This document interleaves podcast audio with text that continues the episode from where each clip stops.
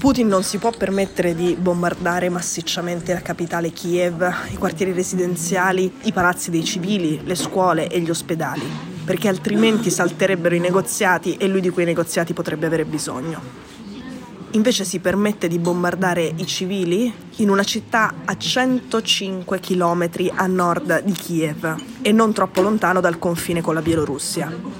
Chernihiv è una città russofona, è una città dove l'odio per i russi, per la Russia di Putin, è un odio recente e la scena dei bombardamenti su questa città, questa sì, è davvero una scena da seconda guerra mondiale.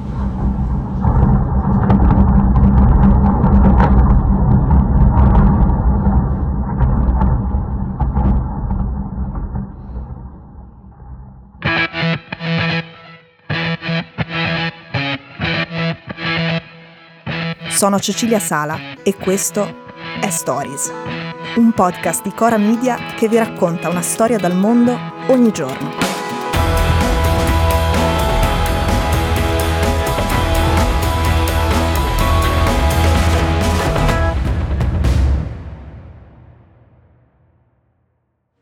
Visto quello che sta succedendo a Chernihiv, io oggi ho contattato Nikita, che è un ragazzo nato a Chernihiv che vive in Italia. Sì, io sono di Chernihiv, però sono anni che vivo a Latina, cioè la mia prima lingua ormai è l'italiano.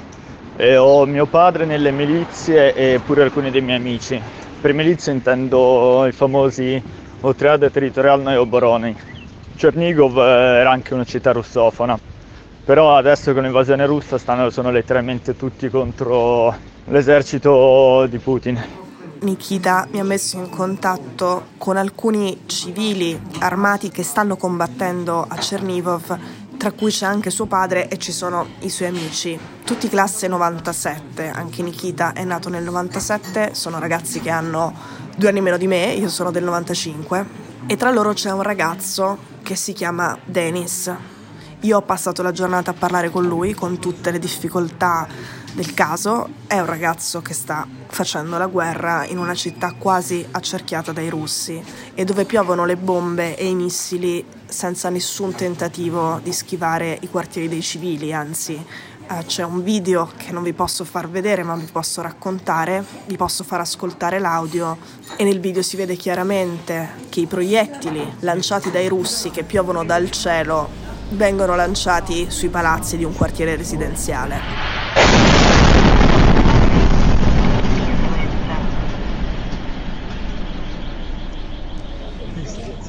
Questo rumore, questo bruciare, invece è il risultato del bombardamento dei russi sulla sede dell'intelligence dei servizi segreti ucraini a Chernihiv ed è nel centro della città.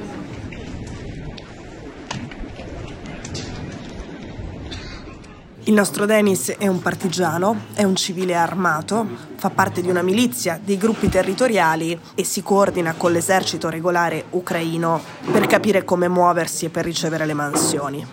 I compiti che gli sono stati affidati sono due. Il primo sono i pattugliamenti, andare in giro per i confini della città, armato, cercare soldati russi e ucciderli. Il secondo compito è, insieme a una squadra di sabotaggio, avvicinarsi, ovviamente sempre stando molto attento, ai mezzi corazzati, ai veicoli dei russi, per sabotarli, appunto, per manometterli.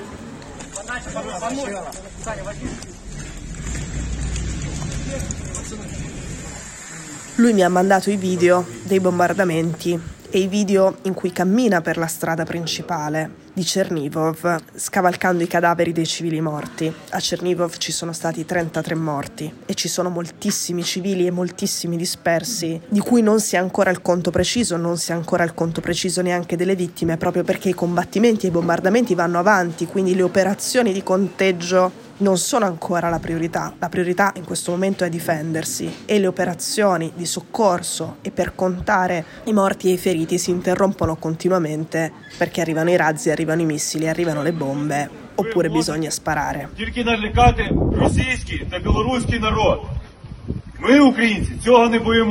E poi Denis mi ha mandato questo video, è un video in cui si vedono tutti i suoi compagni armati, tutta la sua milizia schierata, e c'è il loro capo in prima fila che urla e dice che la terra ucraina è sufficiente per seppellirvi tutti, a voi russi. E poi dice, rivolgendosi a Kadyrov, di venire personalmente in Ucraina e vedere che fine fa se li incontra. Kadyrov è il leader ceceno filorusso e lui ha appena offerto su Telegram una taglia di cinquecentomila dollari a chiunque ammazzi e porti le prove di aver ucciso un miliziano ucraino del battaglione Azov, che è una formazione di estrema destra che combatte in questo momento contro i russi e insieme all'esercito ucraino. Era una milizia dei volontari e poi è sostanzialmente stata integrata nella Guardia Nazionale Ucraina. Ci sono dei miliziani del battaglione Azov anche tra chi combatte nella resistenza di Chernihiv e questa è stata la risposta al leader ceceno Kadyrov e alla sua taglia di cinquecentomila dollari per ogni scalpo di miliziano ucraino del battaglione Azov. Adesso è più di un'ora che non ho più notizie di Denis, sta combattendo, può rispondere in chat quando gli è possibile ovviamente, e ha altre priorità e altre cose per la testa. Spero ovviamente che stia bene e vi aggiornerò sia su di lui e sul suo destino che sul destino di Chernihiv, di una città a cento chilometri dalla capitale assediata dai russi e dove probabilmente ci sono stati, in rapporto anche alla dimensione del luogo, al numero di abitanti e di civili, i bombardamenti più cruenti dall'inizio dell'invasione.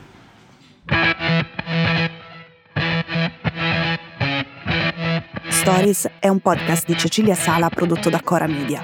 La cura editoriale è di Francesca Milano, l'advisor è Pablo Trincia, la producer è Monica De Benedictis, la post-produzione e il sound design sono di Daniele Marinello. La sigla e la supervisione del suono e della musica sono di Luca Micheli.